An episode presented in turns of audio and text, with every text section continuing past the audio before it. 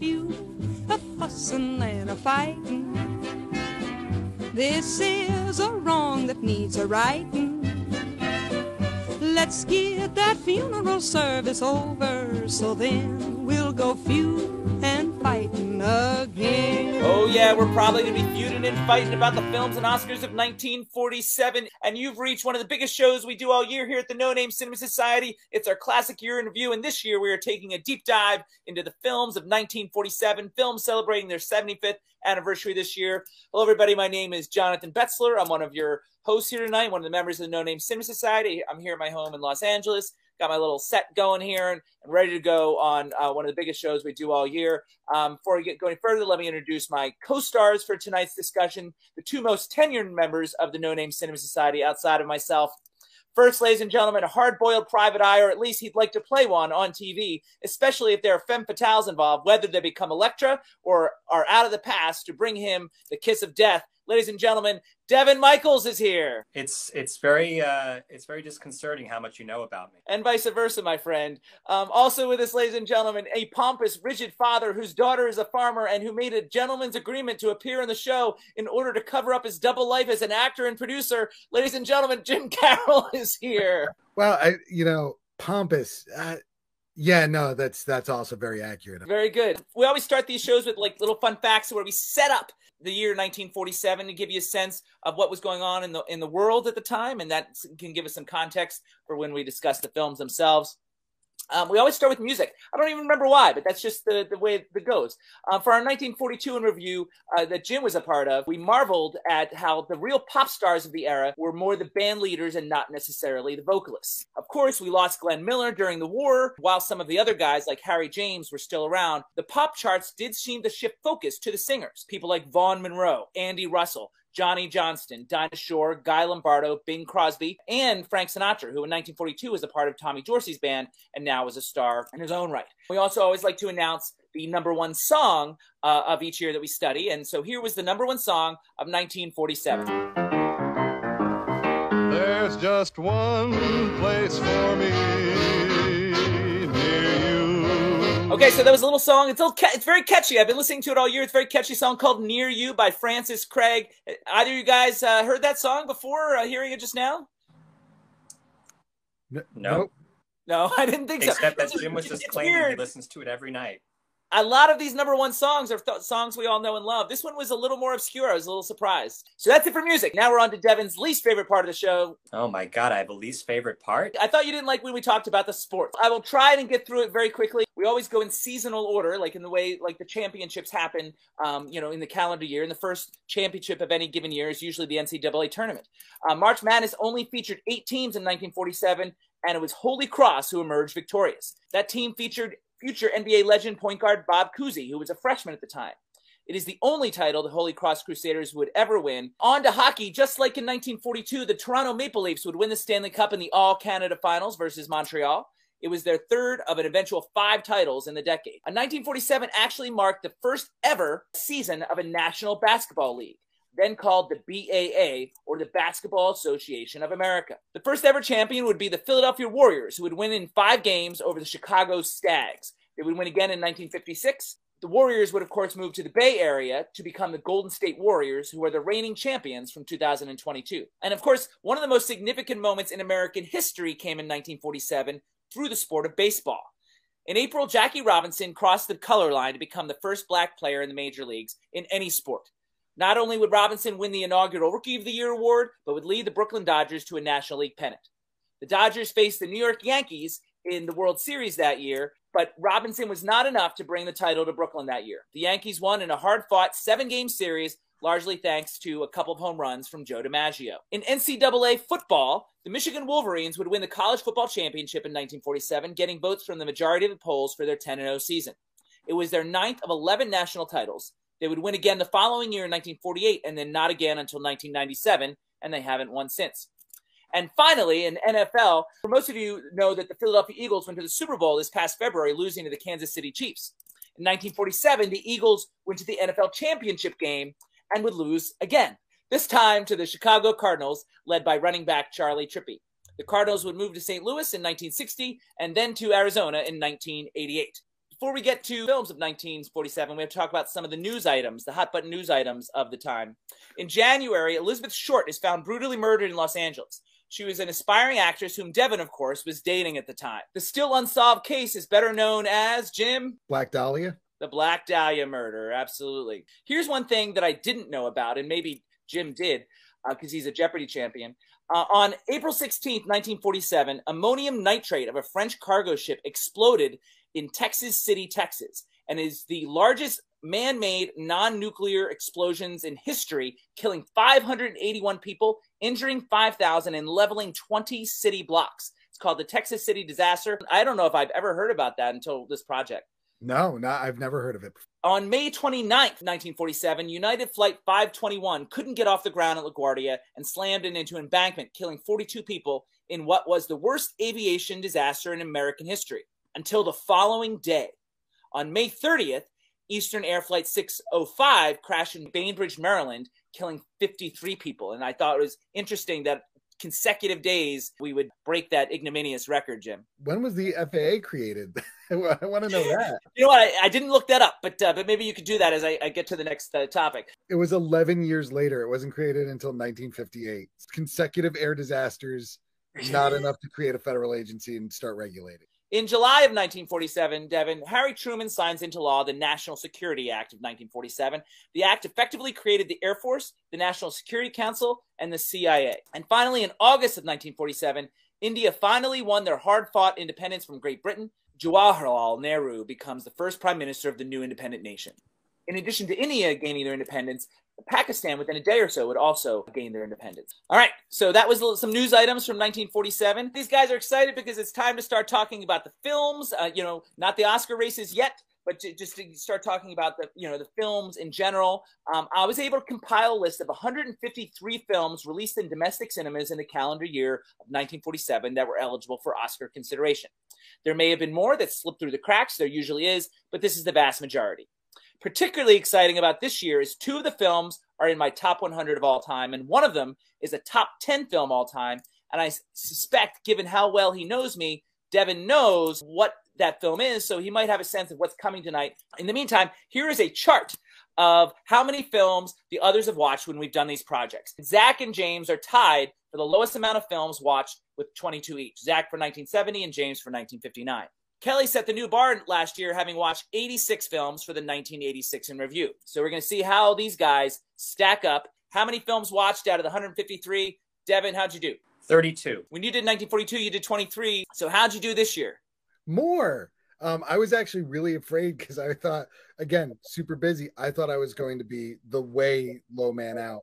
Um, but Devin and I tied. I also did thirty-two films. Interesting. I wonder if it's the same thirty-two. I wonder if there's an exact crossover. I, I'm kind of curious to see. I did get one hundred films on the nose this year. So that brings us to the next question, guys. The biggest film missed. So it, like, in other words, if you had, if you could watch one more film, uh, what would it be? And I got Jim going first. I think it's Road to Rio. It's, it's a movie that I kept on planning to watch and kept on pushing it off. It just Did you watch like Road to Morocco as part of our nineteen forty-two interview? I didn't. That, and that's part of the reason why I wanted to watch Road to Rio. Devin, what about you? One more. It would have been great if I had time. Uh, like if I had another two hours, literally, I would have done uh, Mourning Becomes Electra. I think that's longer than two hours, but so I think you need a little more than that. So for me, guys, availability was shifting throughout the year. There were films that I initially I thought were available, and then all of a sudden one. So I was really heartbroken when Wyoming became unavailable. I'm actually working on a script for Devin as a leading man called Wyoming. I was working on a Western. It was available, and then it wasn't the day I went to watch it. The other film that I would have watched if I had time that is available is a film called The Hucksters with Clark Gable. I had taped it off of T C M. It just fell through the crack. You know, speaking of films that were unavailable, because,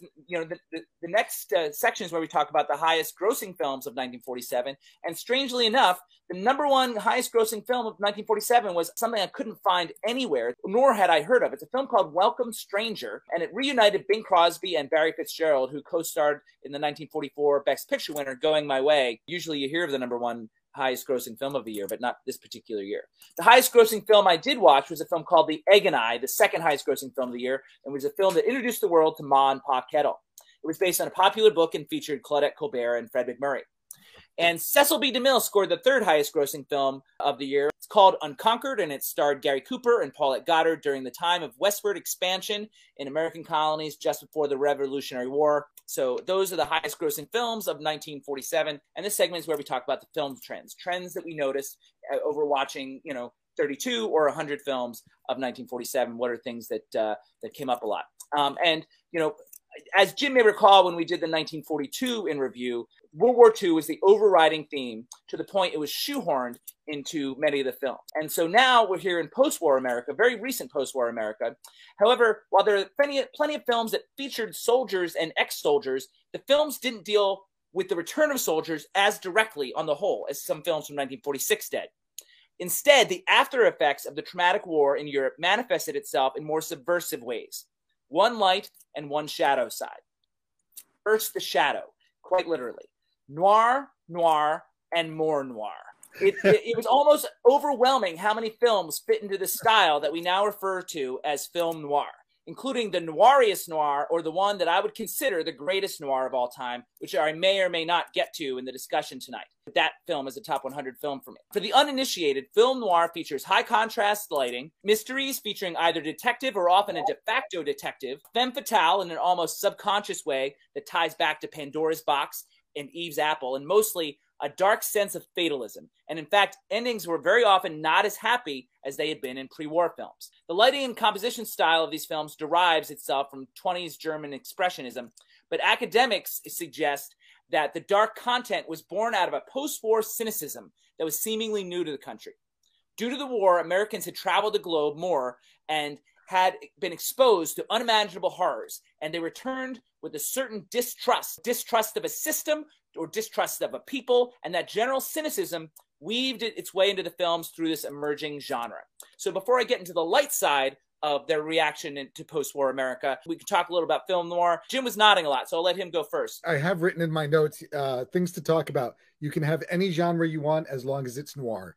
Um, I, I think at least fifty percent of the films I watched might have been noir in nineteen forty-seven. Even like, you know, I, I, the way that it got put into comedies, everything even had just, just like a flavor. You couldn't really escape it. There were a lot more city-focused movies than in the nineteen forty-two one. I was looking at my next cue and I just wanted to find a movie that wasn't a noir. And I think that might have been when I watched The Egg and I. Well, mission accomplished as far as that's concerned. Sounds like uh, Jim agrees. Out of his thirty-two, he watched a handful of noirs. Devin, did you have a similar experience? Yeah, the, the beginning of my of my watching was probably ninety percent noirs. It's disconcerting after a while. It's hard to digest that much darkness after a while. It's worse than cynical. It's like a nihilistic kind of perspective that I think the country was understandably mired in. They had fought this horrendous war, and, and it seemed to render everything else kind of meaningless. The, the whole collective unconscious of the time was steeped in this blackness. But after a while, it, it was just hard to, to keep watching. I talked about the light side of, the, of post-war America. You know, I think it is centered around a kind of escapism. I was expecting the noir. Like that, I've studied a lot of noir, and so I knew what that was part of post-war America. Um, and I knew that there was a result of that. And cynicism is the word they use a lot in the academic circles related to film noir. So I just sort of echoed that. What I was surprised by is the lighter side uh, that I thought was almost like an escapist reaction. While, while noir dug into the dark side, there was a bunch of films that took a deep dive into nostalgia for pre-war America, specifically late nineteenth and early twentieth century, looking at these eras with almost unrealistic rose-colored glasses, um, and that I didn't expect as a big part of the films of nineteen forty-seven. Examples would be Life with Father, The Perils of Pauline, The Shocking Miss Pilgrim, Mother Wore Tights, Good News, Do the Clouds Roll By. There was a lot of these films that took a different tack. Instead of digging into that fatalism and cynicism and nihilism, they went the other direction and tried to remember a time, almost unrealistically remember a time that things were nicer, things were happier, we were more innocent, and, and it was a better world almost. The nostalgia element surprised me a lot in, in how much it kept coming up. Devin. Yeah. You know, the world had just fallen apart and nothing gives quite the comfort of a catchy tune or a chorus kick line. You're right. There were a number of films, uh, forty-seven, that were that were going for that same vibe. Another example of the light and shadow side of life. There were a great number of films that tried to reinforce the need for empathy and compassion. Examples like Miracle on thirty-fourth Street, It Happened on Fifth Avenue, The Bishop's Wife, Heaven Only Knows. And on the flip side, the amount of deception that went unchecked uh, in many of the films. For example, Cary Grant pretending to date Shirley Temple in The Bachelor and The Bobby Soxer. Martha Vickers pretending to be poor to woo an out-of-work songwriter in Love and Learn. Merle Oberon pretending to be blind to woo a blind pianist in Night Song. Those are just some extreme examples, and it was surprising because those lies are not okay and seem to set a bad precedent. So again, the light and the shadow side of approaching things, there's this call for compassion, but there's also this acceptance of deception that struck me a lot. Along with the compassion, it was really trying to reset family and a return to normalcy and these good ties that we have. I mean, I think even when you look at something like Monsieur Verdoux, they still tried to ground this serial killer in that there was goodness in him, in his relationship to his family. That's that, a really good point. I should have included that on the list. It all ties in together. It's all like a return to, like, we're beating our swords into plowshares now. It's time to return to this. Devin, compassion and deception and the balance of those things in nineteen forty-seven. Yeah, no, I mean, I just, I agree with, with what you both just said about it. Devin, you had some other trends that you wanted to call attention to. Yeah, I mean, I, I thought there certainly was the trend of addressing gender roles, not exactly in a groundbreaking way, but not necessarily in a completely conventional way either. Yes, we need to look at these things, and we're mostly agreeing we need to stick with it because that's going to return us to, to maybe this more innocent time. For example, in The Ghost and Missus Muir, it also, I thought, was speaking to some of that in a way that I wouldn't have expected perhaps pre-war. There were a couple of other examples like that where it felt like we were going back in this way of wanting to say this should be regimented, but also let's look at it. So it seems like you're saying, like, it was around the edges, but they weren't ready to address it directly. Yeah, and I guess that makes sense considering, again, what we were talking about with the larger themes or the larger trends of what everyone had just gone through. There was a lot of things I think we learned about life in nineteen forty-seven that makes the whole thing very much like time travel. All right, guys, it's time to move on. This is the moment that a lot of you have all been waiting for. It's time to talk about some Oscars. We're going to dig into some races here, and those that we were friends earlier, but now we may not be. And I thought there was going to be a lot of agreement tonight, but already I'm seeing that there looks like there is not going to be as much agreement as I had initially thought. So uh, I'm a little worried. And a feudin' and fighting is how we started the show, and it looks like that's where we're going to go. Um, for all of you who are telling me, oh, it's twenty twenty-three already, why do I keep saying nineteen forty-seven is seventy-five years ago? Well, the Oscar ceremony for the nineteen forty-seven Oscars took place on March twentieth, nineteen forty-eight, eleven days shy of being exactly seventy-five years ago tonight. There wasn't an adapted screenplay category in the traditional sense. There were three writing categories, and I'm unclear on exactly what the rules are, so we're just going to focus on the clearest one, and that is Best Original Screenplay, and that is uh, where we begin. And even this is a little unclear, and I will get to that when we talk about should have been nominated. But first, we're going to deal with the nominees in front of us here. There was a surprise winner of this category. It was actually the very last classic we reviewed on the show. We, there are two films from nineteen forty-seven that we reviewed in the show, including the very last one that Jim was on, episode sixty-nine point three, when we reviewed The Bachelor and The Bobby Soxer, which would win in this category. Does anybody say Bachelor and the Bobby Soxer should have won? All right. So in that sense, Jim, you go first. What should have won in this category?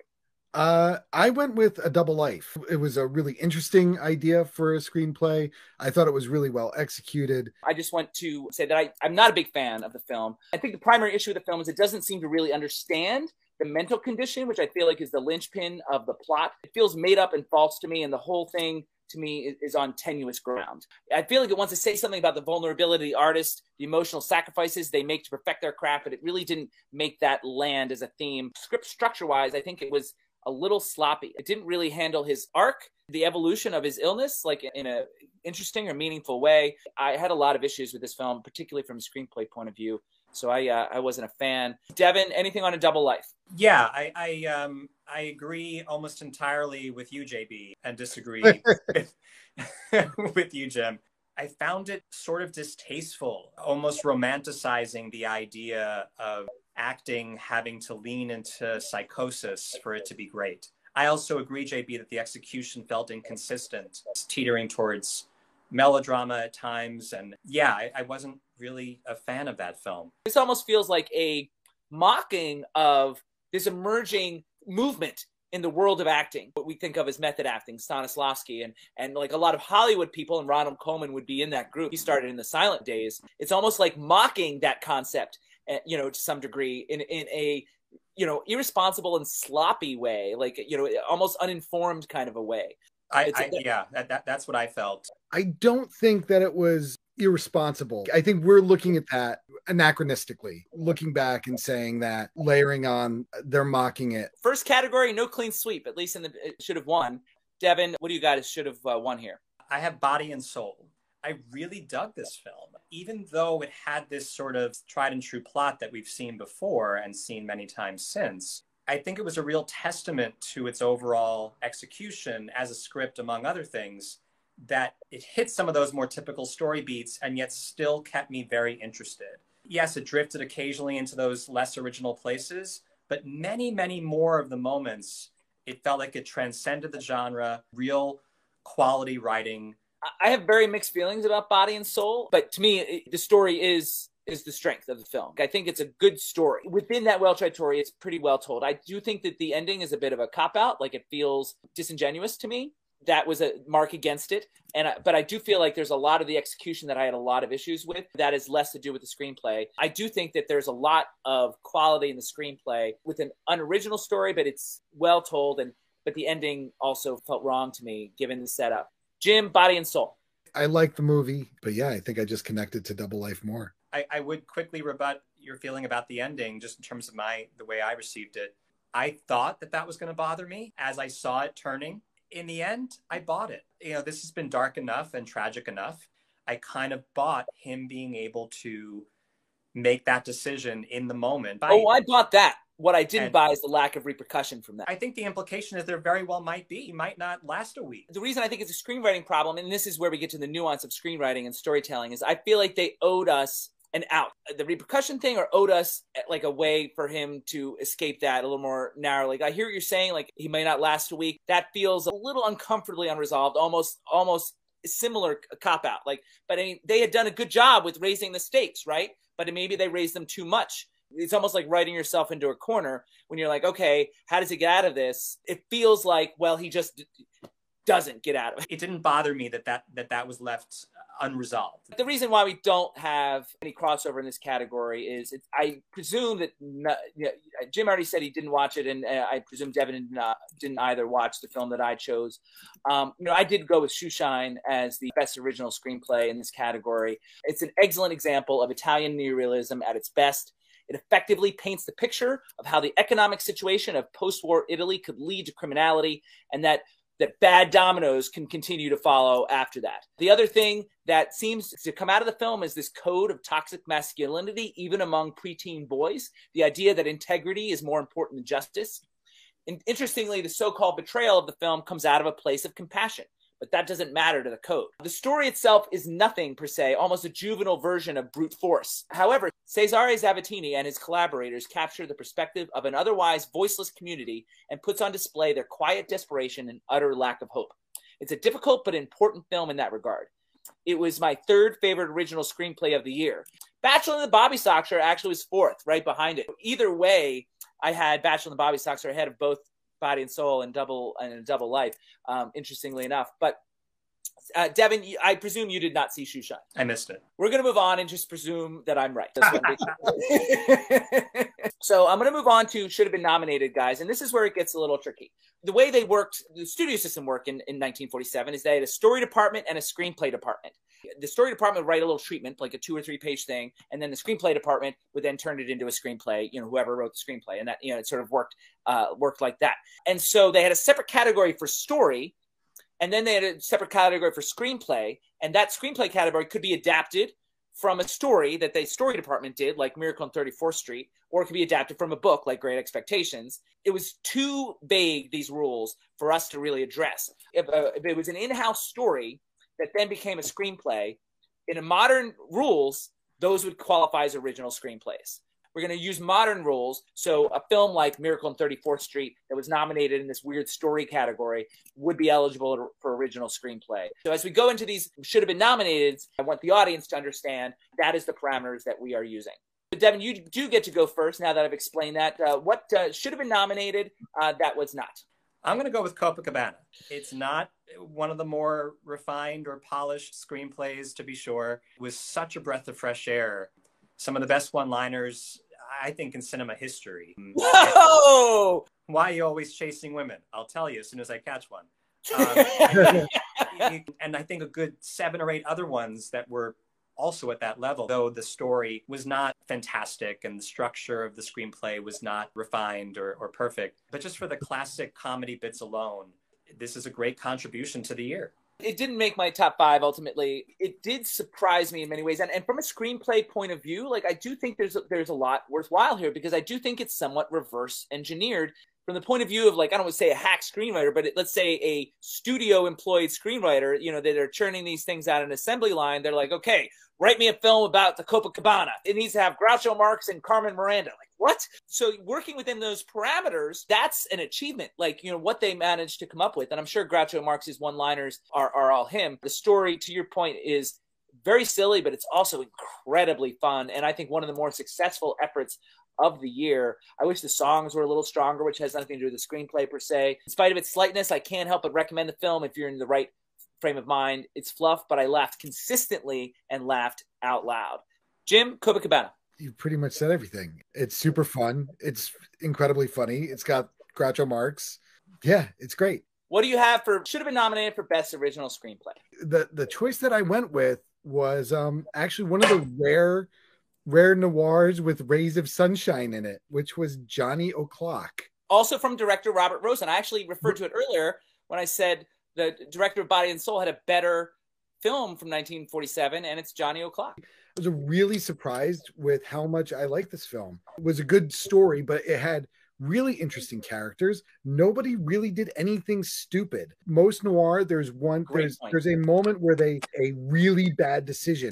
Everybody acted with thought and reason, and nobody really made a misstep. Maybe uh, a little bit of hubris got them in a little bit more trouble than it should have. But I take hubris over stupidity any day. It's another noir from a prominent director early in their careers, and it's one of the darkest ones yet, and perhaps ah. the best script of the bunch. It was excellent. Yep. I said the dialogue crackles with Rosen's trademark combination of cynicism and wit. The plot isn't over complex, but it's passable and interesting. Missus Marquez's obsession with Johnny was a bit of a bump for me. I feel like it needed to be a little more developed, and perhaps some gray areas needed to be in there to feel more real or interesting. This movie becomes about masculinity in a way. And you talked about hubris, and I think that there's some crossover there. And the danger of the lack of vulnerability that was otherwise lionized in male characters of the era. Guido and Charlie, too, have their masculinity threatened, and they pay the price for trying to live up to that model. And so maybe Johnny O'Clock did have something to say, after all, in an interesting way. It's not as natural fit with the format or genre, almost as if Rosen was trying to sneak it in there, this, this sort of exploration of masculinity. Devin, did you see Johnny O'Clock? I sure did, and I agree with you guys. I liked it a lot. Very clear, very realistic characters for what could have been more of a B movie, what could have been more caricature-ish. And I thought it had a clear thematic resolution as well about what masculinity is supposed to be. I thought it was interesting that it ended up in a place of kind of vulnerability. We talk about the stoic, manly type that populate these movies, but the ending and Evelyn Key's character seem to suggest the hypocrisy of that facade. Yeah. I do think there is a flatness to Johnny, like in terms of from a screenwriting point of view. There's a, he's like two-dimensional, in spite of some feeble attempts to outline a backstory. I feel like for John, for Johnny himself, I feel like we needed a little more meat on that bone. I do see what you're saying about Johnny being kind of a flat character, because one of my other notes was all of the other characters really have better hooks, more interesting backstories, whereas Johnny is more of, I, I dress nice and I don't gamble, but I manage this thing and also I'm great. But, you know, you surround him with really interesting characters acting on him. It wasn't until I started working on the script that I realized the overlap in my choices for should have won and should have been nominated in this category. Of course, I chose Shoeshine for should have won. And it's not like I'm obsessed with prison dramas or anything, but my choice for Best Original Screenplay is indeed Brute Force. I found it to be a deeply humanistic screenplay. Prison movies are a dime a dozen, but to me, it literally might be the best prison movie I've ever seen. What impresses me most is the balance of character and plot and the combination of intelligent discourse and thrilling action. It deftly follows many characters and paints a rich tapestry of pain, regret, hope, and also the death of hope. I spoke earlier about the films of nineteen forty-seven that called for compassion, and in a much darker way, that's true here. His call for compassion and rehabilitation is a more desperate, pleading one. Some top-notch, borderline revelatory work for me, and I can now reveal that it is my third favorite film of nineteen forty-seven. Jim is very excited to talk about Brute Force. Yes, it really is a fabulous screenplay. I do one hundred percent agree with you. It's really great characters, solid motivations for all of them, a really good story, good reasons behind what they're doing and why they're doing. It is a really wonderful movie. Devin, never heard of it. Ladies and gentlemen, that is Best Original Screenplay. It is time to move on to the acting categories, which will be interesting because they've got a couple actors here. One of them is very good at it. And so the first category, see what I did there? So we're starting with Best Supporting Actor. Out of these five nominees, I have one of them in my top five, and we'll get to that shortly. The winner would be Edmund Gwen, who's the answer to my annual trivia question about the only person to win an Oscar for playing a saint.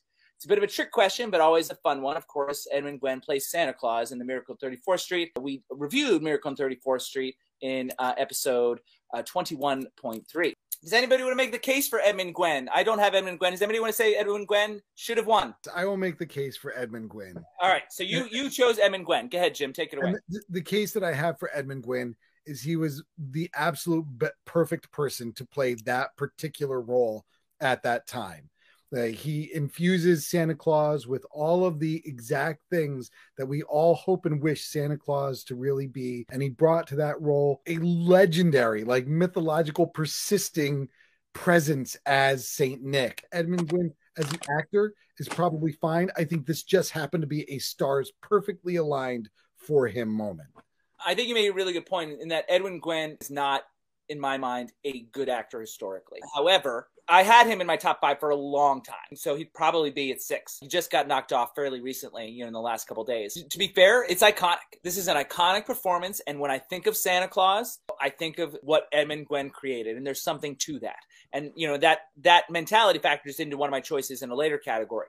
So, like, there is something to that. There just was a performance that was so grounded to me, you know, I went another direction. I don't disagree, but he, he wound up not making my top five. Devin, anything you'd like to add about Edmund Gwen? No, I just agree with what you guys just said. Gosh, is there a possibility Devin and I will have some overlap here? Um, I wonder, Devin, who did you choose that should have won out of these five actors? Charles Bickford for Farmer's Daughter. Okay, we do not agree. We, we Tell me not. why. Okay. I thought that Charles Bickford had just a wonderful, realistic vulnerability uh, underneath what's otherwise a very facade-based kind of character. He was just very carefully telling the story for us whenever he was on screen.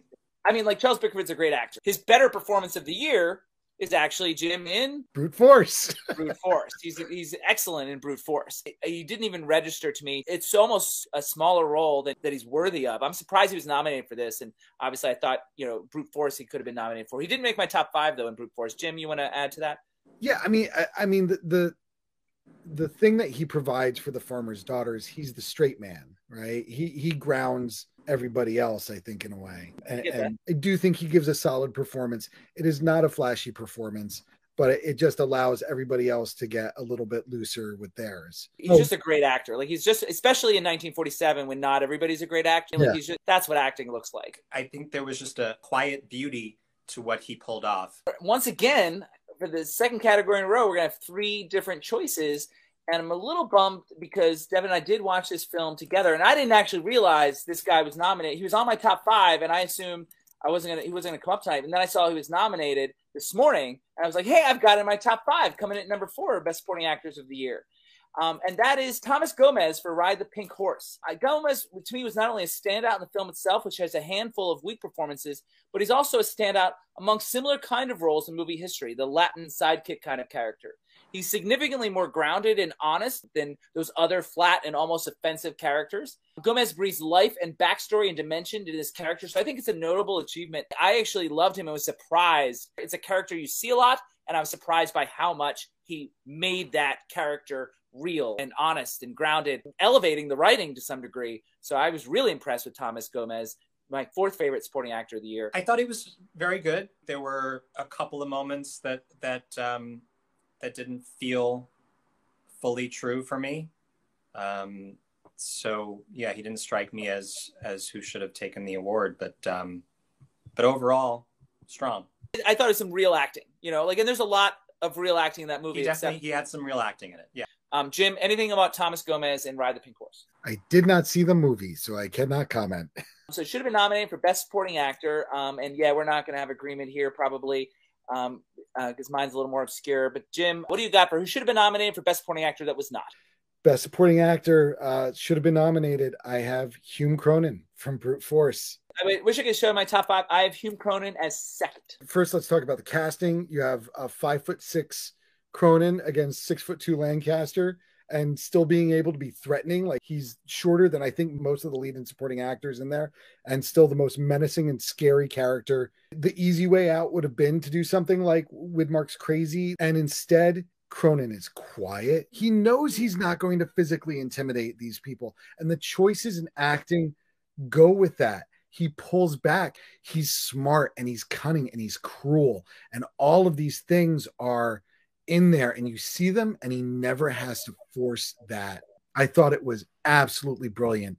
Uh, and, and I think one of the most effective, the most effective villain that I saw all year. So I wrote Hume Cronin, however, was outstanding as the sadistic Warren. Up there with Nurse Ratched in terms of film villains. The doctor character did a lot of the exposition of the character for us, but we didn't need him to because Cronin had done all the work. He is a man small of stature, but was still intimidating, and that's all in their performance. Very much echoing a lot of what you said about his height, but the way he still manages to make it work in a meaningful way. Devin didn't see this movie, didn't see my movie, so let's see what he chose for, should have been nominated for Best Supporting Actor of nineteen forty-seven. I'm going with Francis Sullivan in Great Expectations. That deeper, complicated, pragmatic man with strong sense of the world's absurdity. He is always doing something. You can tell there's that strong awareness all the time behind his eyes of exactly what the circumstances are. I thought it was a good performance. Very believable and, and very thorough as Jagger, so I don't disagree. There are a number of performances that I that I put above that. Anything on Francis L. Sullivan in Great Expectations, Jim? No, I, I agree with Devin. It was a solid, it's a really good performance. So I'm going to move on to my choice, which is unlikely a movie that you, that you guys saw, but um, but maybe because I did send it to y'all. Um, I had Thomas Gomez as my should have won, and I have another Thomas as should have been nominated, and my choice for Best Supporting Actor of the Year overall. He had already won an Oscar in this category by this time for his legendary performance in Stagecoach.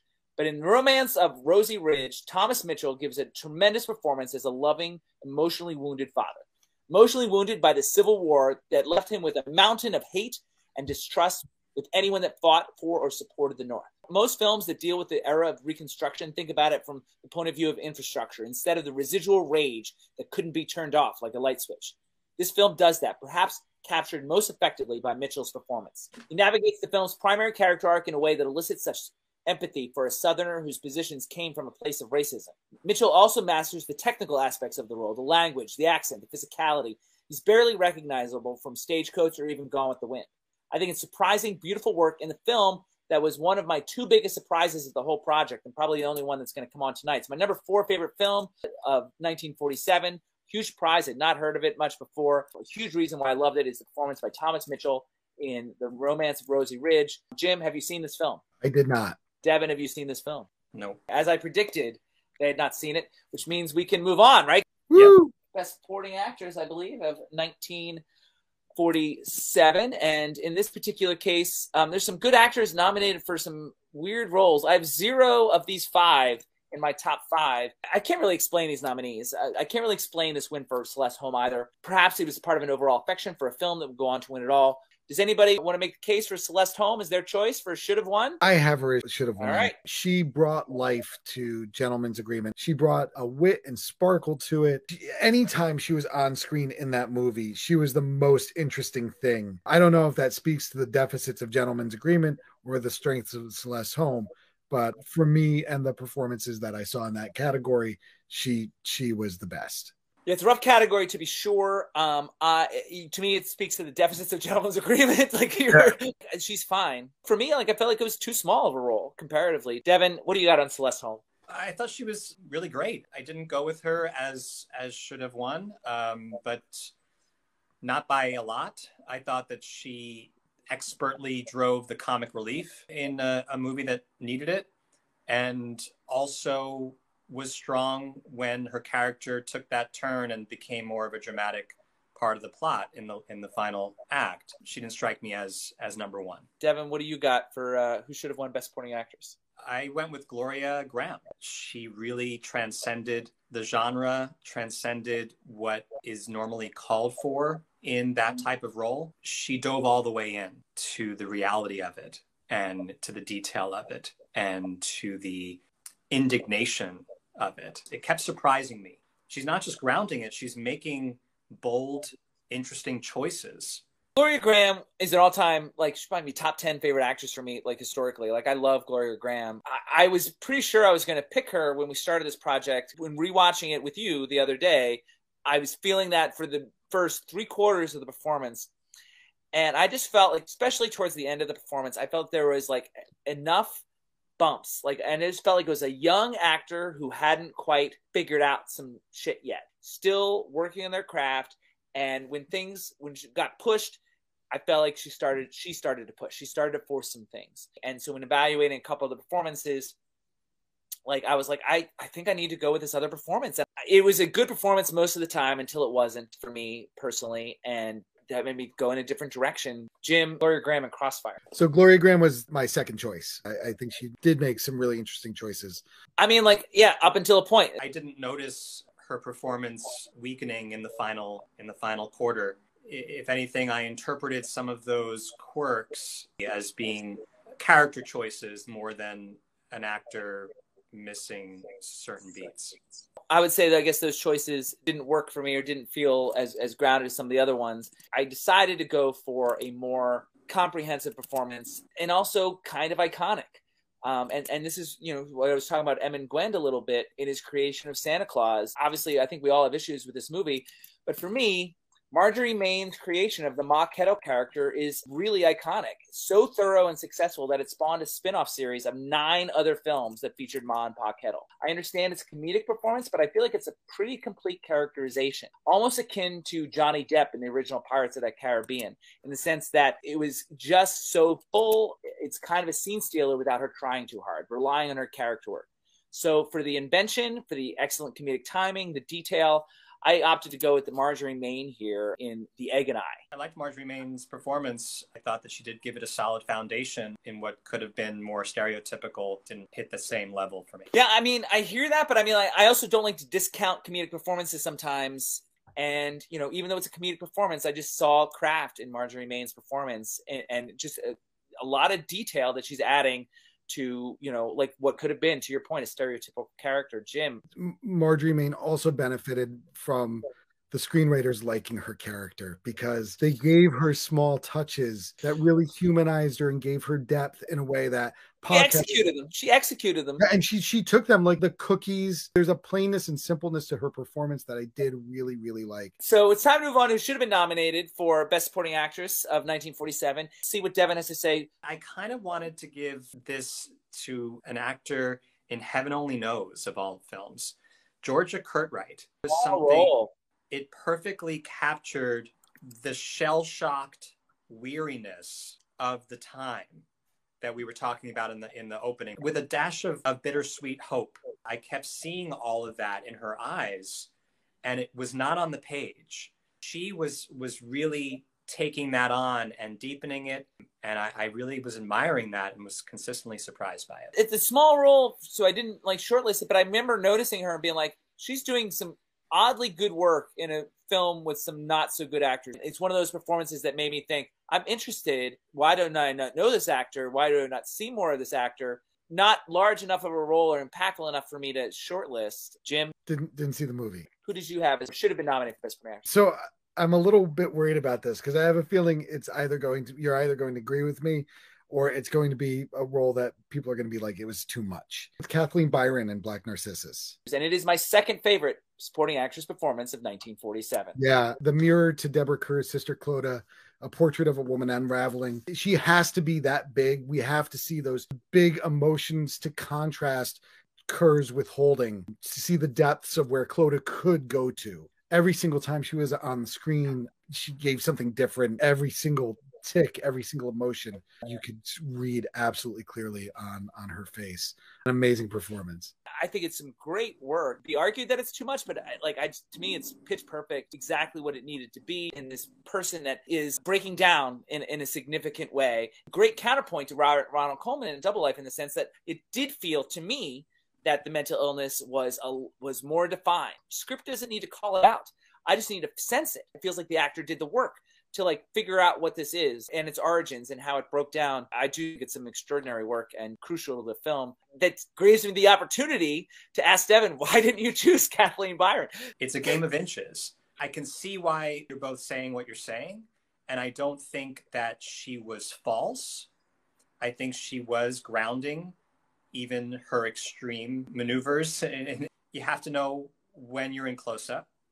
You have to know when the makeup artist is is doing certain parts of it for you.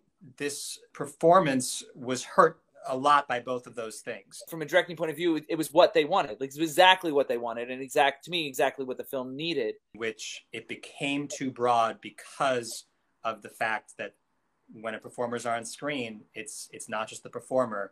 It is what's happening with the lens and what's happening with the makeup. And so it, it didn't work for me. It did feel to me that it was in concert. Obviously, I, I agree more with you than Devin. I, I didn't I didn't find it too broad. I think that's just that's the taste line between us. For me, yeah. It was right up against that line where it played. But that's the best part. You know, it's the high yeah. risk, high reward kind of situation. Yeah, yeah. When it flirts with the line and doesn't cross it, and it's a subjective thing. But when it's, to me, like that elevates it. When it's like flirts with the line but doesn't cross it, that to me is is is real skill. And still, I did not choose it because I saw this other performance coming up. That's my segue, guys. I don't know if you uh, saw that coming. I thought it was pretty smooth.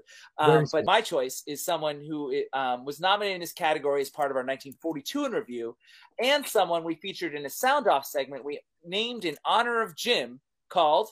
What's Her Bucket? What's Their Bucket? Yes, the segment in which we spotlight character actors, and the first female character that we featured was none other than Agnes Moorehead. Uh, is my, my choice here. She eerily disappears into a character over one hundred years old, and it's not just the makeup, in a film called The Lost Moment. Her range seems to be limitless as she completely captures the haunting regret that grows exponentially with each passing year of her frail existence. Simultaneous emotional pain and physical pain in an extremely evocative way. Another powerhouse performance by an actor seemingly way ahead of her time, and perhaps even underappreciated today, as she remains best known for her television work in Bewitched. I don't suppose either of you saw The Lost Moment from director Martin Gable. All right. That means we can move right along, guys. They don't get to argue with me um, about the magnificence that is Agnes Moorehead, that I managed to love even more than uh, Kathleen Byron. All right. So time to talk about some leading categories. And uh, we'll see, we're getting heated here for Best Actress. And I have, once again, zero of these five nominees in my top five actresses of the category. And, and this is another category I can't really explain. I would even qualify two of these performances as really, really bad. Rosalind Russell campaigned really hard and was the predicted winner in all polls for Mourning Becomes Electra. As the story goes, she was halfway out of her seat when Frederick March read Loretta Young's name instead for the farmer's daughter. But Russell saved face by turning her standing into an ovation for Young. Pretty smooth stuff. That's my tidbit. Does anybody want to make the case for Loretta Young and the farmer's daughter? No. oh for two. That means Devin goes first. Who should have won in this category? This is a rough category. Um, I, you know, I, I didn't think that this was a flawless performance, but of the nominees, um, I, I decided to go with Dorothy McGuire. We have not had any crossover yet uh, tonight, but for the first time in a in a in a and if you told me when I uh, uh, when I started this project that I would choose Gentleman's Agreement in any category. I would have not believed you. Um, but I also chose Dorothy McGuire out of these five nominees in this very rough category. And I sort of switched at the last moment. And I've been critical about this performance in the past. But mathematically speaking, it occurred to me that out of these five, Dorothy McGuire had the least amount of false or over-the-top moments in her performance in Gentleman's Agreement. She had a number of nice moments to balance out some of the cringeworthy ones that Devin sort of referred to. And I give her credit for playing what could be characterized as the film's de facto antagonist. And I recognize that a lot of her lesser moments were handicapped by pedantic, overwritten dialogue. The moments where she is casually surprised by essentially being called out as prejudice, especially early on, are actually quite nuanced. Then she has to push it over the top, but in terms of ratio, this one is a little stronger for me than the others by a hair. Um, so that's why I've got, I agree with Devin, Dorothy McGuire. I don't know um, if anything I said resonates for you, Devin. Yeah, I mean, the, the idea that in, in a way, some of the moments that I felt were flaws or imperfections um, kind of felt right, in the sense that, you know, her character was, in a sense, the antagonist in certain ways. And um, it's one of the most interesting parts of the film that she slowly, ever so gradually, becomes that antagonist, because she was supposed to be not the perfect facade that her character otherwise would have outside of these circumstances. That might be overstating it for me, but I hear you what you're saying. Jim, anything on Dorothy McGuire? Do you want me to, to go ahead with my pick? Only if it's Dorothy McGuire. Well, task failed successfully. It's Dorothy McGuire. Ladies and gentlemen, it is our first random, like, lesser of all the evils, clean sweep of the evening. I do not believe that Dorothy McGuire is the one that we all agree on, because it's not a good performance, but it, it is good enough. Wrong. Yeah, I mean, um, that's, that's really what it is, right? It's the I guess pick. There's an interesting track there. I thought she did it fine. I think overall the character is kind of a drip. So yeah, I mean, that's that's where we're at. It is a clean sweep with prejudice, I suppose, so to speak. So it's time for us to move on to should have been nominated. And I am, uh, I think there is a very good possibility we could have cross some crossover here. And gosh, possibly even our first ever. I don't, I, it's a weird, th it's a terrible thing to possibly predict, but possibly our first ever clean sweep in a should have been nominated situation. I wonder if that's possible. Jim, you are the first step in making that happen. Who should have been nominated for this that was not? So I went with Jean Tierney for Ghost and Missus Muir. I'm sorry if that breaks your heart, Jonathan. It doesn't, it doesn't, in the sense that it, it's not a clean sweep. But Jean Tierney is my fifth favorite uh, Best Actress of nineteen forty-seven. I think it was an excellent performance. She gave this spirited performance. She carved out exactly the kind of character where you can see why she's attracted to this, this ghost of a sea captain. And I also think it was believable when she started to doubt herself. Jean Tierney played that uncertainty so well that I was there with her. It's a really delicate thing to play. I thought overall a wonderful performance. Historically, Jean Tierney was the pretty face, right? Like she was like the hot girl and not really considered an actress. And I don't remember being her being this good. I think this actually outdoes her nominated performance in Leave Her to Heaven. She creates a complete character who seems to melt before our eyes, not to mention the very believable work she does as the older character. She's surprisingly good. In other movies that I love that she's in, like Laura, she doesn't get to explore things as deeply, but I think she was very, very strong and complete. She really dug into the character elements of this character. So I, I think it's great. Top five for me. Really strong work. Devin's nodding a lot. I wonder if he picked this. Devin, Jean Tierney and Ghost of Missus Muir. Yeah, I mean, I'm going to turn that back on you, J B, and say I did go with Jean Tierney in this. It was a very interesting portrayal, and she did have a tough line to walk uh, to make the film play on multiple levels in the end.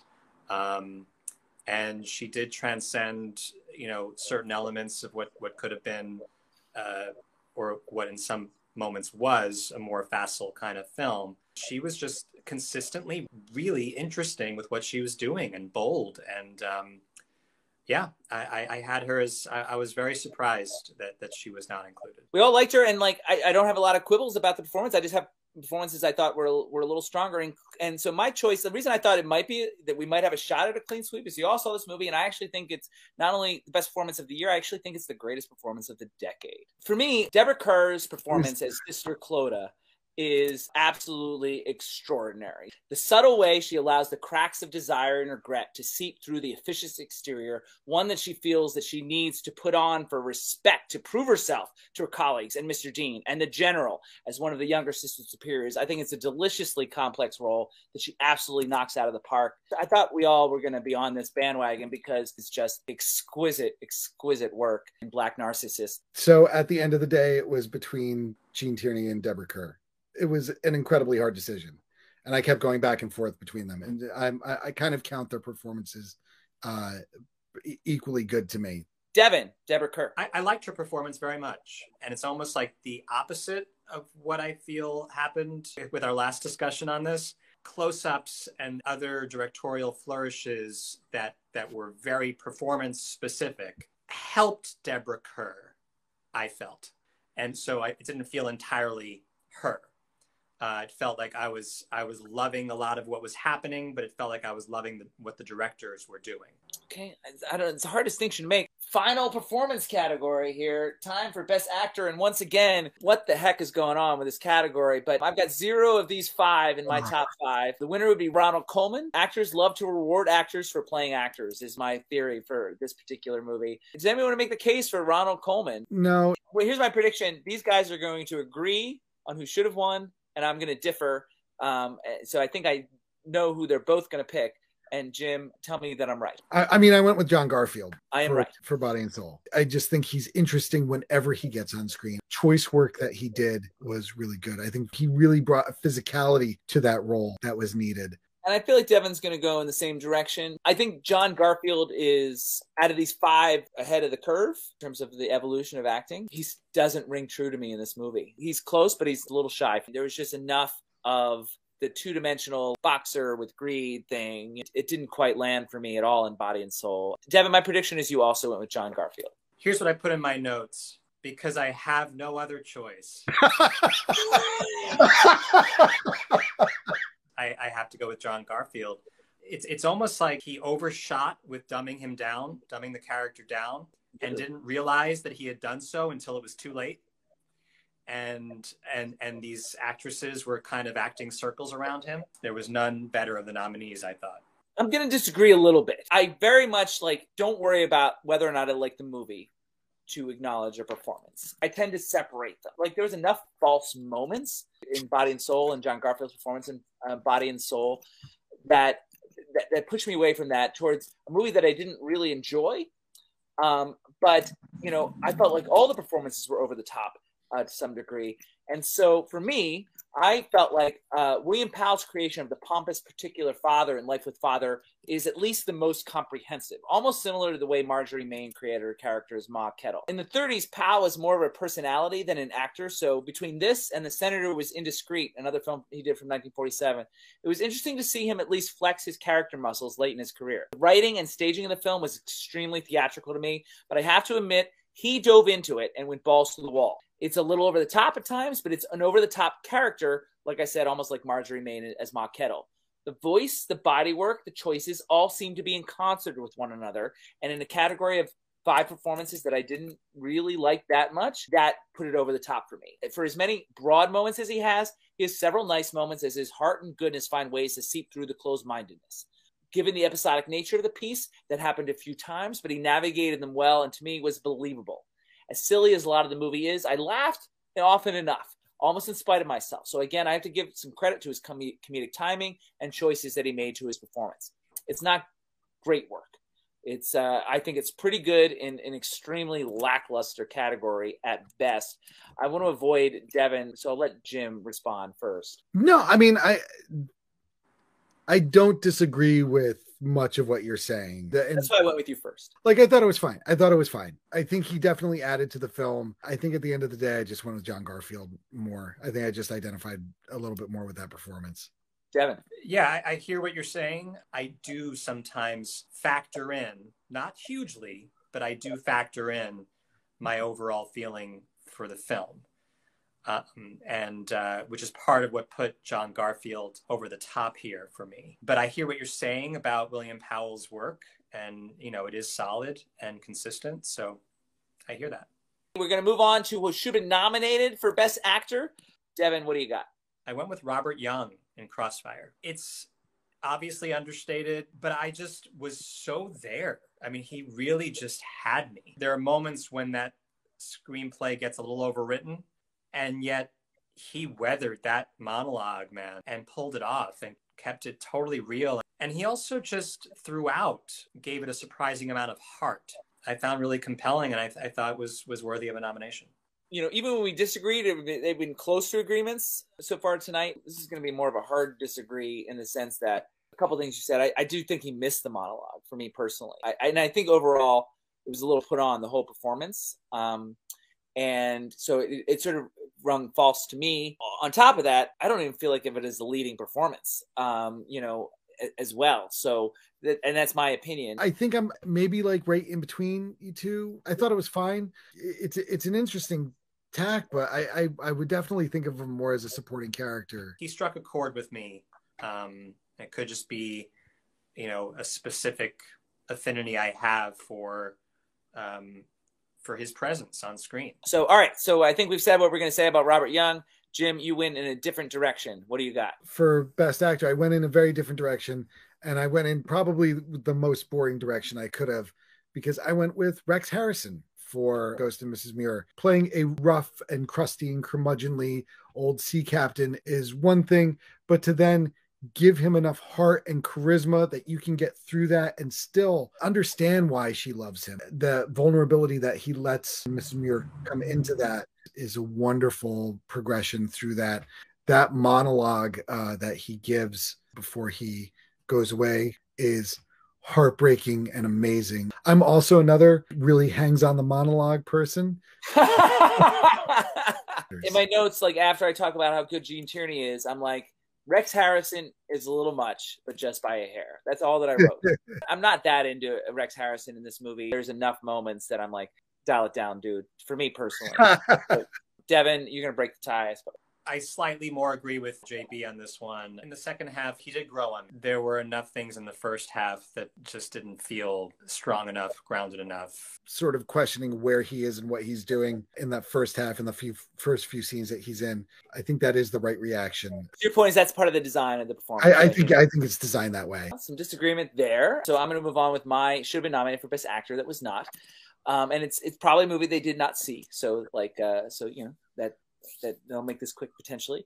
Uh, when we did our nineteen fifty-nine in review, my choice for Best Actress was a young Haley Mills for a film called Tiger Bay. When we did our nineteen seventy in review, uh, the winner of Best Supporting Actor, the Oscar, was her father, John Mills, for his work in Ryan's Daughter, though none of us on that show felt he deserved it. But once again, we returned to the Mills family and John himself as my choice for Best Actor for, of the year, for his work in the melodrama So Well Remembered. Not only is he charismatic in this magnetic leading performance, but he's also powerful. He makes George's naivete just as believable as his maturation. He also manages the aging better than anyone else in the accomplished cast. It doesn't have the bells and whistles and histrionics of many noteworthy performances of the era, but he makes George relatable, real, complete, and thus worthy of our emotional investment. It was a big surprise for me in a movie that wasn't amazing. It's, it's a bit sprawling, but it's a very comprehensive performance, and I was just really impressed with a lot of his choices. Obviously, a lot of you know him for, as Pip in Great Expectations, but this performance is the one that landed for me. Did anybody see So Well Remembered?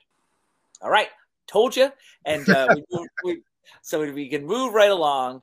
Time for Best Direction, and once again, I've got zero of these five in my top five directors. The winner was Elia Kazan. It'd be the first of two Best Director Oscars for Kazan. He would win again seven years later for On the Waterfront. Does anybody want to make the case for Elia Kazan as Best Director of nineteen forty-seven? Yes. My main reasons are things that are usually aspects of direction that you particularly are always emphasizing, J P. In terms of scene work, consistently excellent, as are the details that are peripheral to the main premise.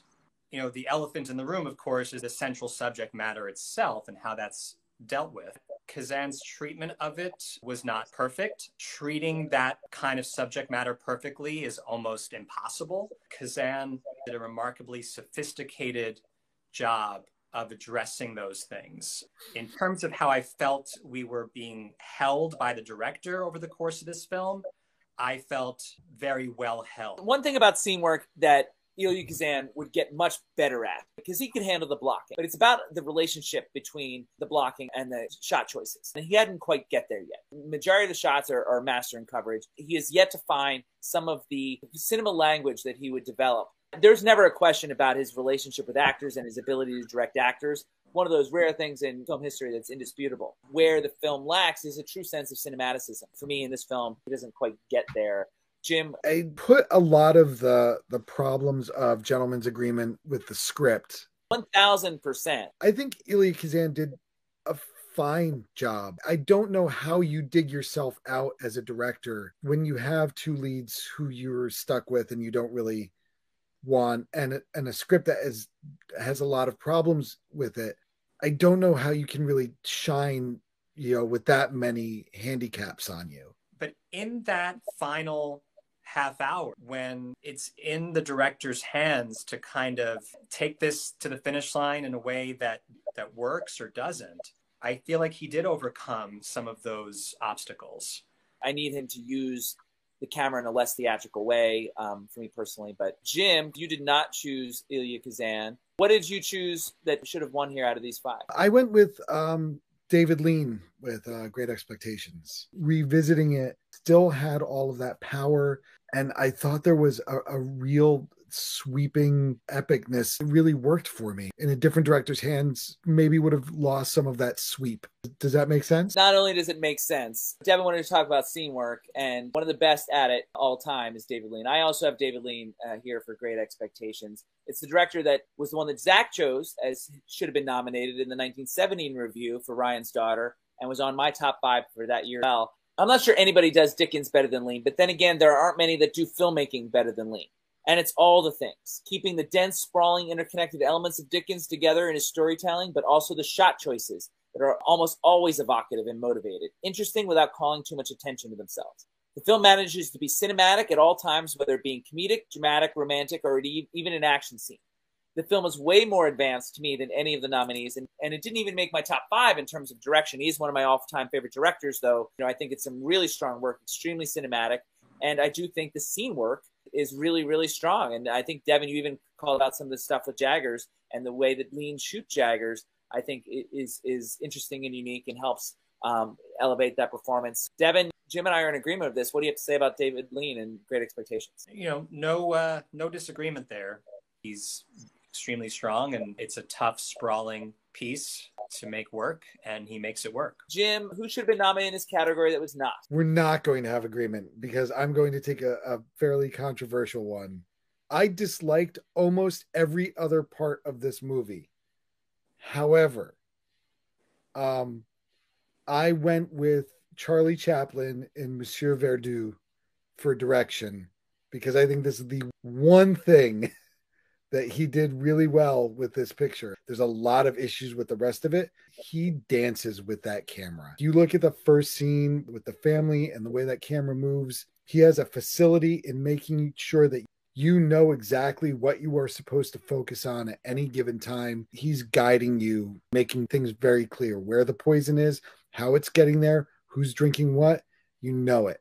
I appreciated that. Like, I'm a big Charlie Chaplin fan. For the most part, this lacked a lot of the grace that, um, you know, a lot of his other films. We, you know, we very famously reviewed The Great Dictator on the show back in episode twelve point three. The film's interesting in a couple different ways, as you might expect, but, like, I think it failed from a directing point of view in the sense that he doesn't quite achieve the tonal balance between message and comedy, themes and satire the way that The Great Dictator does, the way that City Lights does, the way that Modern Times does. It seems like he was trying to do that and didn't really get there. It seems to shift uncomfortably between pathos and slapstick. That's something that he used to be able to accomplish, and it was, like, amazing that he could do it.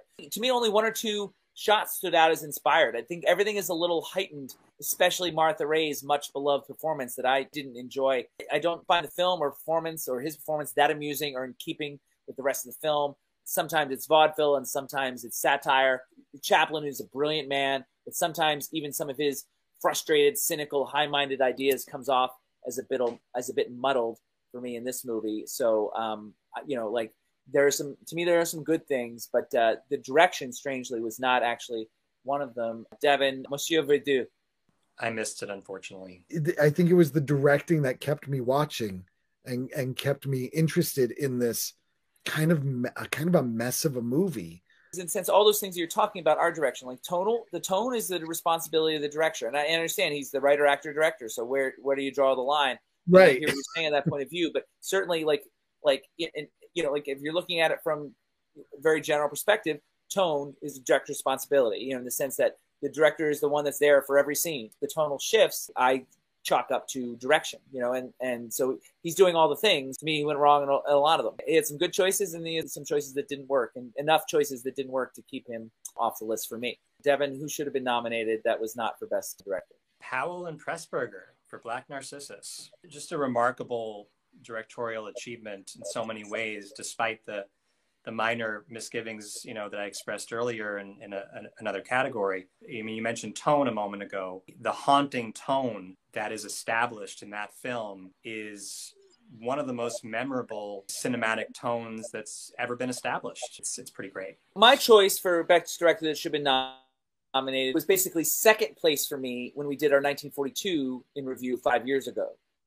Um, so it gives me great pleasure to finally call out the masterful work of Michael Powell in Black Narcissus. So I am in agreement. I know they are credited together as producing, writing, directing. You know, having studied them for many years, I can tell you that technically speaking, Michael Powell is the director and Emmerich Pressburger is a co-writer and the producer. It's one of the, to me, one of the most carefully crafted, deeply felt, cinematically rich films you will ever see.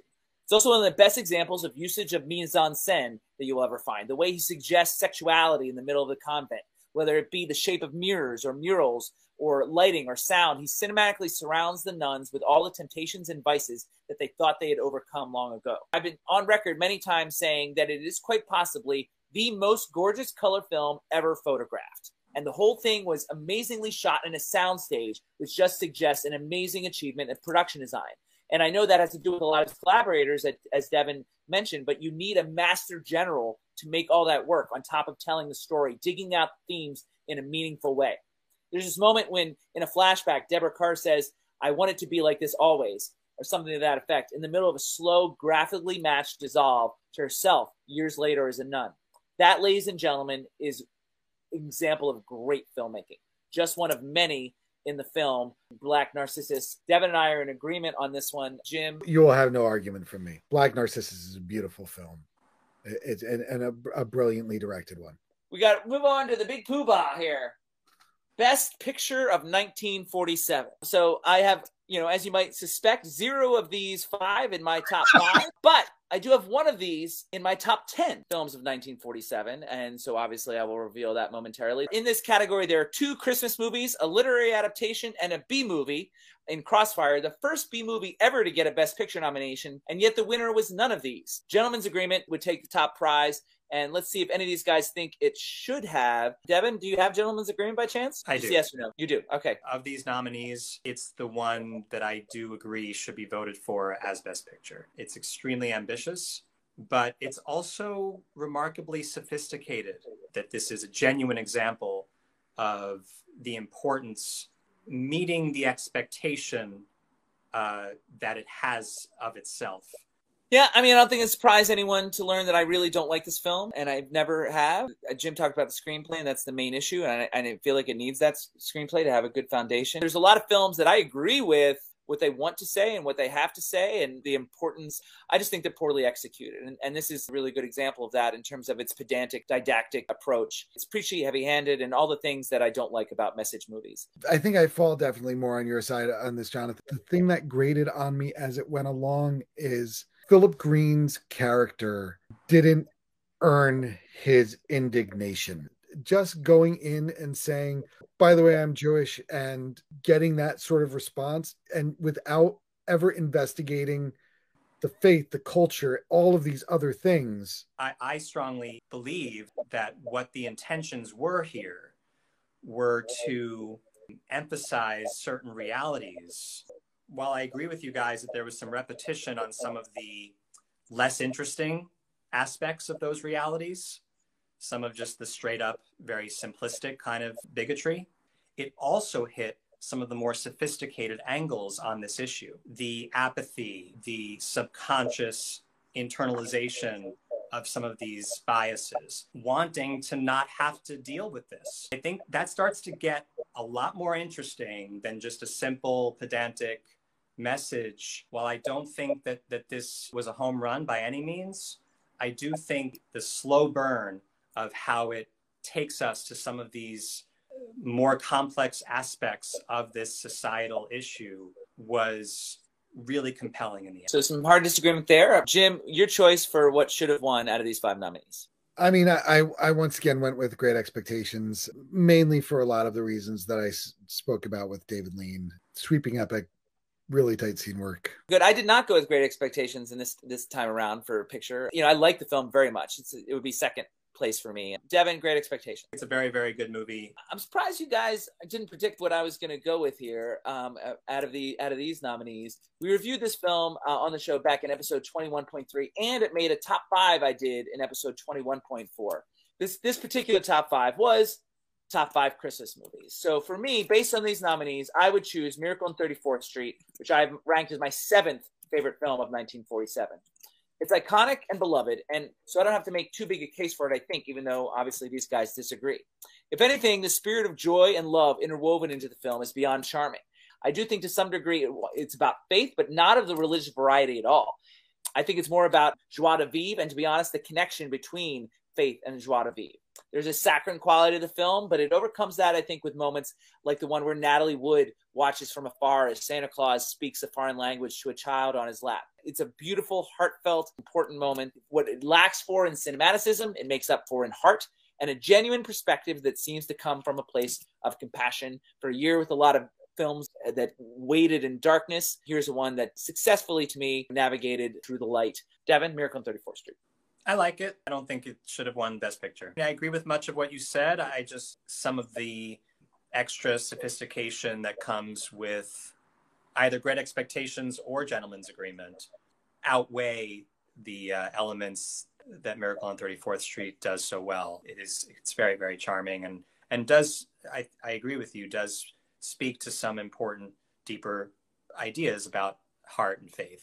Um, but, uh, but yeah, still not quite woven with as many intricate fibers as, as I would need to, to choose it of these nominees. Well, I mean, yeah, I mean, I, yeah, I disagree with the, the intricate nature. I just, but I also feel like, you know, it's such a subjective thing. Like, it affected me, you know what I mean? It, you know, like it was, it was just such a pleasant, wonderful experience. Um, mm-hmm. You know, and I was just really emotionally invested, where I was really turned off by some of these other films. Jim? Like Devin Plus, I think it's a good movie. I think it's it's it's a super enjoyable movie. Just like Edmund Gwenn is the iconic Santa Claus, it is sort of a an iconic seasonal movie that we all have our own nostalgia and feelings towards. It's really good. I think there's just a little bit of sophistication and elevation to Great Expectations. And when I was when I was making my choice, you know, I feel like there's an undervaluing here of some of the sophistication of Miracle on thirty-fourth Street. It is a really good movie. Our, our ranking of this is just coming down to taste. And speaking of taste, we are going to now choose our films for, um, should have been nominated for Best Picture. Now, before I do, is, is there anybody out of all the categories, because we, we've all complained about the nominees all night. Um, and for me, every for there was none of my favorites that were a nominee. Like, so all of, when, for me in all the other categories, you know, my favorite, um, you know, whether it be Best Supporting Actor, Best Screenplay or whatever, was not a nominee. So like my, the should have, the should, my should have been not the, my favorites were the should have been nominated. It's in every case. Is there anybody where their favorite, whether it's performance or screenplay or direction, was there anybody that their favorite was actually one of the nominees? Like if you had to rank number one. No. Discounting Best Picture. I, I didn't think so, because we, we usually ask, ask after each category, but I forgot. But I'm pretty sure, given our complaints about the nominees, that for the most part, we all, like, it was our should have been nominated. That was each of our number ones in each category. Is there any case where that's not the case? All right. So I, that's, that's what I assume. That's true for me as Best Picture as well. Um, so for should have been nominated, Devin, um, What uh, what was your number one film of nineteen forty-seven that should have been nominated for Best Picture? No big surprise, Black Narcissus. It's just posing some fascinating questions about the duality of the universe and about all of existence and all of these crazy disparate thoughts and, and, and emotions that, that get brought up in this, in this remarkable, remarkable film. Knowing me as well as you do, how do you think I'm going to respond to this? I know you like the film a lot. You might be in agreement that this should have won. Not only do I, is this the best film of nineteen forty-seven for me, but it is also my ninth favorite film of all time, uh, Black Narcissus, um, which I had the very pleasure of uh, introducing Devin to at a screening at T C M Fest in two thousand seventeen. Not only is it ridiculously cinematic and, and gorgeous, it's also extremely meaningful. To me, it's about spirituality. And again, not really in a monotheistic way, just in general. It's also about vocation and cultural divides. But perhaps most of all, to me, it's about the possible illusion of control as these women struggle with their inner desires that they had suppressed for so long. It's as if the palace at Mopu is some sort of id magnet. And you can either give into it completely like Mister Dean, stifle it completely like Sister Clodagh, or let it basically break you like Sister Ruth. And so perhaps the films that arrives at some sort of hope for balance, somehow acknowledging earthly desires like sex and wealth, but also accepting moderation in all things, is apt to say denying yourself is just as dangerous as the excesses. I've mentioned this film many times on the show over the years and hope even more people will give it a try and experience the intelligent artfulness of this extraordinary masterpiece. And that's not a word I use lightly. Again, my ninth favorite film of all time, and I've seen quite a few. And so, Jim, I understand you like Black Narcissus. I suspect that it's not going to be a clean sweep. If it were, it would be our first ever clean sweep, and it should have been nominated category. I don't think you're going there. Jim? Black Narcissus was uh, one of my favorite movies from nineteen forty-seven. It is also the movie that I said should be nominated for Best Motion, motion Picture. First time ever! And it's a Best Picture! First time ever! Uh, we have uh, agreement on what should have been nominated for, for Best Picture. For if, if, first time ever, we have a clean sweep in the should have been nominated category. Eight years we've been doing this. And that concludes the Oscar previews of the current years. Quite a moment, and it happens to be for a movie that's my ninth favorite of all time, and a movie that's not as talked about as much or well known amongst American audiences. It, it is interesting when we do these year in reviews that, with some exceptions obviously, there does tend to be some agreement on the best films of the year. When we did nineteen sixty-six in review, it was a Best Picture nominee, so it was it was a should win. We all agreed that Who's Afraid of Virginia Woolf was the best film of nineteen sixty-six. We all agreed that Goodfellas was the best film of nineteen ninety. We all agreed that Dangerous Liaisons was the best film of nineteen eighty-eight. For nineteen seventy, we all agreed that MASH was the best film of nineteen seventy. You know, for all the years we've done this, there's been a lot of this, but this is the first time it was not a nominee. So this is this is pretty significant, and I just wanted to give the audience, uh, you know, that perspective, um, you know, of our historical on the show, and I, I think that says a lot about the film. Um, Jim, anything you want to add to the things that uh, that we said? No, I think I think you covered a lot of it. I thought the message was incredibly clear and kind of pure. Yeah, I love that it's both clear and complex at the same time. I'm very excited that we have that agreement. So I'm going to move on to the lightning round. The way we do the lightning round, I'm just going to go through it very quickly. Lightning round, that's the way it works. I'm going to go through what, what won, what should have won, what should have been nominated. Most of these are craft categories. I'm going to start with the song. The winner was Zippity Doo Dah from Song of the South. What should have won to me was the song You Do from Mother Wore Tights. What should have been nominated was Changing My Tune from Shocking Miss Pilgrim. Best score in a comedy or drama. The winner was A Double Life by Miklos Rosa. What should have won out of those nominees was Forever Amber. And what should have been nominated, Jim, is The Ghost of Missus Muir from the great Bernard Herrmann. Production design in black and white. The winner was Great Expectations. What should have won, Great Expectations. What should have been nominated is Jean Cocteau's inventive design for Beauty and the Beast, The Belle and the Bête. Best production design color, what won? Black Narcissus. What should have won? Black Narcissus. What should have been nominated? The Captain from Castile, although a big gap between Black Narcissus and Captain from Castile. Editing, the winner was Body and Soul. What should have won was Odd Man Out. What should have been nominated, French film Panique from Jacques Duvivier. Cinematography, back and light, the winner was Great Expectations. What should have won? Great Expectations. What should have been nominated is The Fugitive. John Ford's random little film in Mexico that he made with Henry Fonda called The Fugitive. Ridiculously gorgeous black and white cinematography. Speaking of ridiculously gorgeous cinematography, color cinematography, winner Black Narcissus, which should have won Black Narcissus. I've already called it the most gorgeous color cinematography ever. What should have been nominated is Captain from Castile again.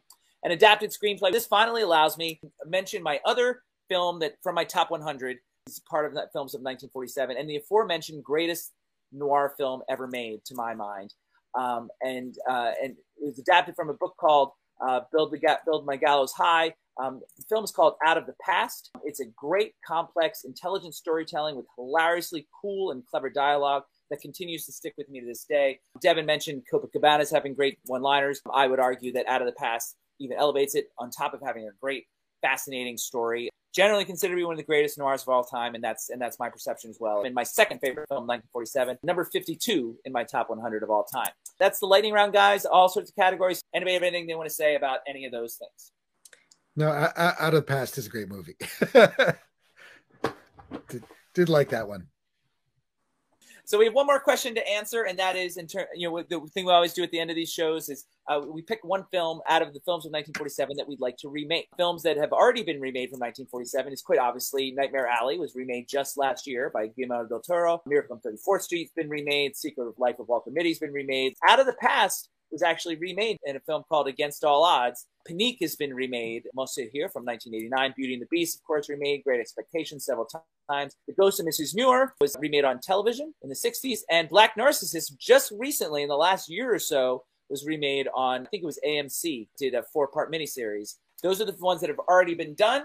So with that said, that leads us to our, our choices for out of the films of nineteen forty-seven, the ones that should be remade. Devin, what's your choice for what should have been remade? This might seem like a curveball, but um, I'm going to go with Born to Kill. Damn it! Do we have that one? We have that? Yes! One? Wow, that's surprising. Have we had a sweep on that before? No, um, no. We've never actually had crossover before. I thought it was just a really fun noir with solid writing, surprisingly realistic portrayal of mental struggle. I think in twenty twenty-three, we could do it better. And, and I think the way it bounced back and forth between genuine pathos and more of a camp perspective felt like a lot of what some more modern thrillers have been doing. So this seemed like a good property to do that with. Uh, it's, it's a very famous noir. It, you know, like, you know, it's like one of those noirs that the that film historians really love. For me, just like Lawrence Tierney is so terrible. And just like, you know, sinks the whole movie for me. Yeah, we would definitely add? Not use him if we remade it, J P. Although if we did, would you be able to tell the difference? Jim, anything you'd like to add to what Devin was saying? Yeah, I mean, what, what hooked me into Born to Kill was I thought it was fascinating how everybody's morals were compromised. You couldn't trust anybody in this. And I think that that also sits with a much more modern sensibility. Yeah. There was a lot that I wanted to remake, but um, none more so than this, because um, I was fascinated by from from this the story of this film, which is a true story from the case files of the U- U.S. Treasury Department. The name of the film is T-Men. The case that the film deals with is called The Case of the Shanghai Paper, which was a lengthy real-life investigation to uncover a counterfeiting ring who found paper, like literal paper in China, that more closely matched the feel of real dollar bills and therefore became harder to detect. The case is fascinating. There were a lot of real life twists and turns, some undercover investigations, really interesting stuff, but it was executed like one of these lame how-to videos that they show kids in classrooms, complete with a voice of God narration that was condescending and disappointing. To me, it's a great example of how a good story gets ruined. The, the potential is there, and that's why I wanted to remake it. I don't suppose either of you guys saw T-Men. Very, very B movie. Okay, great. Um, they can move right along, and uh, we'll, we we will recast that at, uh, later on next season. Um, that brings us to uh, you know, some closing remarks here, and this is your poll, ladies and gentlemen. Every year, you, the audience, gets to choose amongst years that we might study for next year. So up there is nineteen forty-eight as a possible year, which is seventy-five years ago. Now in twenty twenty-three, sixty years ago, nineteen sixty-three. fifty years ago, nineteen seventy-three, and twenty-five years ago, nineteen ninety-eight. Votes need to be in by April first. I, I just want to say thank you to you both for all your hard work in watching, you know, thirty-two movies each. Um, so uh, congratulations on, on that, and thank you for putting that time and effort into that and discussing them uh, with us here tonight, and I hope the audience um, enjoys them. Obviously, this year didn't turn out exactly as planned in terms of the regular season. We got a little ambitious in trying to do the screenplay readings and the Fury commentary, and before we knew it, we were out of time and the year was over. I hope to correct that mistake going forward, but hopefully without foregoing those other elements related to the expansion of the No Name Cinema Society. Like the lessons of many of the films from both nineteen forty-seven and twenty twenty-two, it's all about balance, and that's something we're constantly working towards. Even though all this is volunteer, as it stands now, none of us are paid for this. I'm often asked why we do it. I mean, I can't speak for these guys. For me, each film I watch and each discussion of a film makes me a better artist, and believe it or not, I think a better person as well. As much darkness that becomes apparent in the films of both nineteen forty-seven and twenty twenty-two, there's also a cry for compassion, empathy, generosity, service, and love. And those lessons never get old. And this show and all that the society does provides me and these guys the platform to make those explorations, not only into cinema history, but artistic history and human history as well. I continue to be very grateful for this opportunity and hope to continue to share our feelings and discoveries with you in this space and others. It may not pay much or at all right now, but as they say, the best things in life are free. On behalf of Devin Michaels, Jim Carroll, and myself, I can now declare, ladies and gentlemen, this meeting of the No Name Cinema Society is adjourned. The best things in life are free. The stars belong.